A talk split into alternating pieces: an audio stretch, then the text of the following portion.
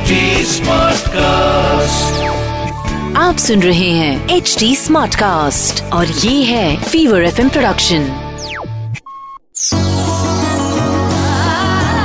ये है the fever folk project project RJ Piyush के साथ.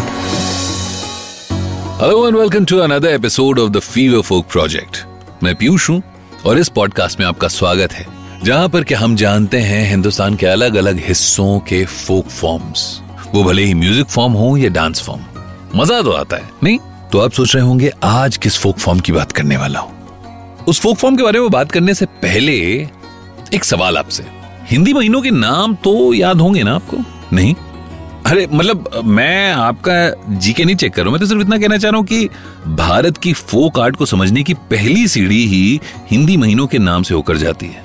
चलिए सबसे पहले हिंदी कैलेंडर समझ लेते हैं। ये मार्च अप्रैल से मार्च अप्रैल काउंट होता है। मतलब जनवरी से नहीं शुरू होता मार्च से शुरू होता है। और उसमें पहला महीना चैत्र का फिर वैशाख ज्येष्ठ आषाढ़ अ, सावन भादो आश्विन जिसे कुआर भी कहते हैं कार्तिक मार्गशीर्ष पौष माघ और आखिरी में फागुन। लोक कलाओं पर सीज़न का सबसे ज़्यादा इफ़ेक्ट देखा गया है। ज़्यादातर फोक म्यूज़िक का एक प्रॉपर सीज़न होता है। अच्छा उस सीज़न के बाद ना उन्हें गाने और परफॉर्म करने में शायद वो बात नहीं आती है। तो आज हम जिस फोक फॉर्म की बात करने वाले हैं, उसे मेनली सावन, आश्विन और कार्तिक महीने में परफॉर्म किया जाता है।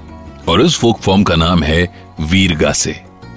वीरगासे एक ट्रेडिशनल डांस फॉर्म है और इंडिया के साउथ में कर्नाटका इसका बर्थ प्लेस माना जाता है। अगर ये कहें कि दक्षिण भारत ने देश की संस्कृति को, धरोहर को, उसके मूल रूप में आज भी सुरक्षित रखा है तो कोई गलत बात नहीं होगी। अपने फोक फॉर्म्स के ज़रिए माइथोलॉजी को ज़िंदा रखना इसका एक छोटा सा एग्ज़ाम्पल है। वीर गासे की परफॉर्मेंस का बेस भी यही माइथोलॉजिकल स्टोरीज है। इस फोक डांस के कुछ इंपॉर्टेंट रूल्स हैं। ये डांस केवल वीर, शैव या लिंगायत कम्युनिटी के जंगमा लोग करते हैं, जिन्हें महेश्वर के नाम से भी जाना जाता है। और क्योंकि इस फोक डांस को एक पवित्र डांस माना जाता है, इसीलिए परफॉर्मेंस के दौरान रुद्राक्ष, चूड़ियाँ वगैरह वगैरह इस्तेमाल किए जाते हैं। विभूति रमाकर और सांप जैसा भेस बनाकर।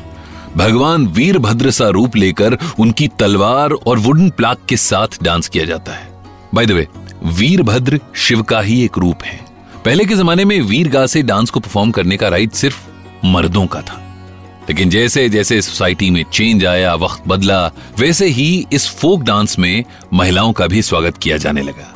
और अब महिलाएँ भी इस डांस को परफॉर्म करती हैं।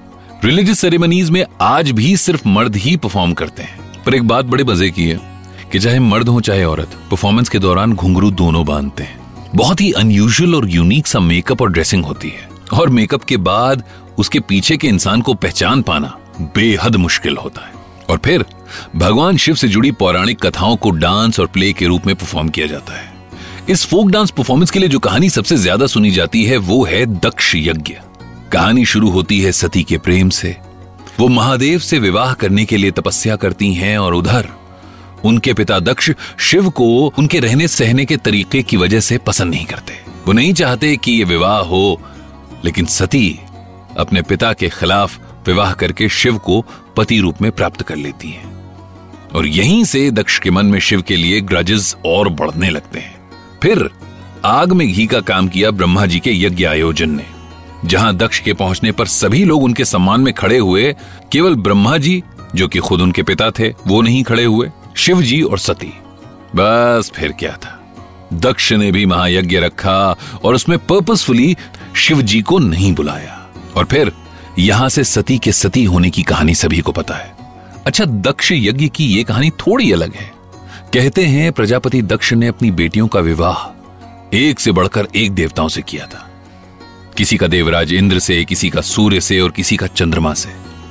और सबसे छोटी दाक्षायणी के विवाह के लिए स्वयं शिव को तपस्या करके प्रसन्न किया था। कुछ समय बीतने के बाद दक्ष ने नारद मुनि को बुलाया और कहा कि मैं चाहता हूँ मेरे सारे सन इन लॉज यानी दामाद, इकट्ठे होकर मुझे आगे के लिए सलाह दें। नारद जी ने कहा, आप एक यज्ञ क्यों नहीं करते? भाई वहाँ तो सभी आएँगे।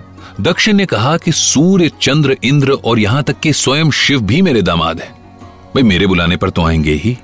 यहाँ पर नारद जी को लग गया कि दक्ष में ईगो आ गया है। नारद जी ने यह समाचार सीधे भगवान शिव तक पहुँचाया। और जब दक्ष महादेव को निमंत्रण देने कैलाश पर पहुँचे तो नंदी ने उन्हें वहीं रोक दिया। कहा कि भगवान की मीटिंग चल रही है देवताओं के साथ, आप अभी ना जाएँ। दक्ष को बुरा लगा, उन्होंने कहा कि भाई, वो मेरे दामाद हैं, तुम मुझे कैसे रोक सकते हो?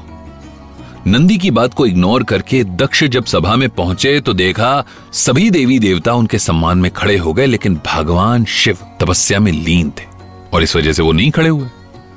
इस घटना से दक्ष को बहुत चोट लगी और बाहर आकर उन्होंने नंदी से कहा कि अपने स्वामी से कह देना, मैं इतना बड़ा यज्ञ करने जा रहा हूँ कि वो शिव को भी समाप्त कर सकता है। ये कहानी का दूसरा वर्जन है। और इसके अनुसार यज्ञ इतना प्रचंड था कि कैलाश पर बैठे शिव तक उसकी लपटें पहुँच रही थी और भगवान शिव को पसीना आने लगा। ये देख दाक्षायणी ने कहा कि इस यज्ञ की लपटें आप तक कैसे पहुँच रही हैं? फिर उनको याद आता है कि उनके पिताजी एक यज्ञ कर रहे हैं जिसको रोका जाना बहुत ज़रूरी है और क्योंकि मैं उनकी बेटी हूँ तो मैं उसे रोक पाऊँगी। साथ ही वो ये भी जानती थी कि जब तक दक्ष पूर्ण आहुति नहीं दे देंगे, तब तक शांत नहीं होंगे। शिवजी ने अपनी पत्नी को समझाया कि ना जाओ, लेकिन वो गई। और सभा में जाने के बाद उन्होंने देखा कि किसी ने उनका स्वागत ही नहीं किया। बस, उन्होंने यज्ञ कुंड की तीन प्रदक्षिणा की और कुंड में कूद गई। और कुंड की अग्नि और तीव्र हो गई। जब भगवान शिव को नंदी ने यह समाचार दिया तो वो अपनी मृत पत्नी को कैलाश लेकर आए और उन्हें पार्वती नाम दिया। उस यज्ञ की याद से शिवजी को इतनी परेशानी होती है कि वो अपनी जटाएँ खोल देते हैं, जिससे चंडी, चामुंडी और दुर्गा का जन्म होता है, जिसे वो दक्ष का यज्ञ नष्ट करने की आज्ञा देते हैं। और जब वो वहाँ से असफल होकर लौटती हैं तो शिवजी उन्हें श्राप देते हैं।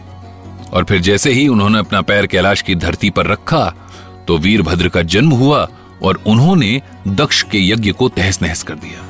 और उन्हीं वीरभद्र की गाथा को वीरगा से कहते हैं। है ना इंटरेस्टिंग वर्जन आपको छोड़िए, मुझे भी ये वर्जन नहीं पता था, जब तक मैंने इस फोक फॉर्म के बारे में रिसर्च नहीं की। बाय द वे इस फोक डांस में जो लीड सिंगर होता है, वो दक्ष यज्ञ की कहानी सुनाता है। इस फोक स्टाइल में पार्टिसिपेंट्स हमेशा इवन नंबर में ही होते हैं, जैसे दो, चार या छह, और फिर माइथोलॉजिकल स्टोरीज को डांस और प्ले के रूप में परफॉर्म करते हैं।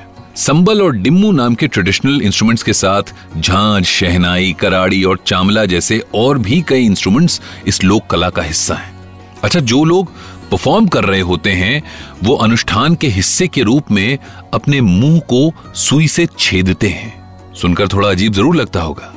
लेकिन भारत ऐसी ही अनूठी परंपराओं का देश है। इतना कुछ जानने के बाद भी अगर आपका मन है कि इस बार इस फोक परफॉर्मेंस को देखना चाहिए तो आप वर्ल्ड फ़ेमस मैसूर दशहरा में इसकी झलक देख सकते हैं। मैसूर दशहरा फेस्टिवल के लिए वीरगासे लोक नृत्य के पार्टिसिपेंट्स हफ्तों पहले से तैयारी शुरू कर देते हैं। और कुछ परिवार तो इस फोक डांस को फैमिली ट्रेडिशन की तरह पीढ़ियों से फॉलो कर रहे हैं। तो ये था आज का द फीवर फोक प्रोजेक्ट का एपिसोड जिसमें आपने कर्नाटका के वीरगासे फोक फॉर्म के बारे में जाना। आपको कैसा लगा ये एपिसोड मुझे बताना बिल्कुल मत भूलिएगा। मेरे इंस्टाग्राम पर आइए। At the rate RJ Piyush Singh P W Y U S H S I N G H इस नाम से मैं पाया जाता हूँ। So chill next folk form and next episode take good care of yourself आप सुन रहे हैं एच डी स्मार्ट कास्ट और ये था fever F M production H smart cast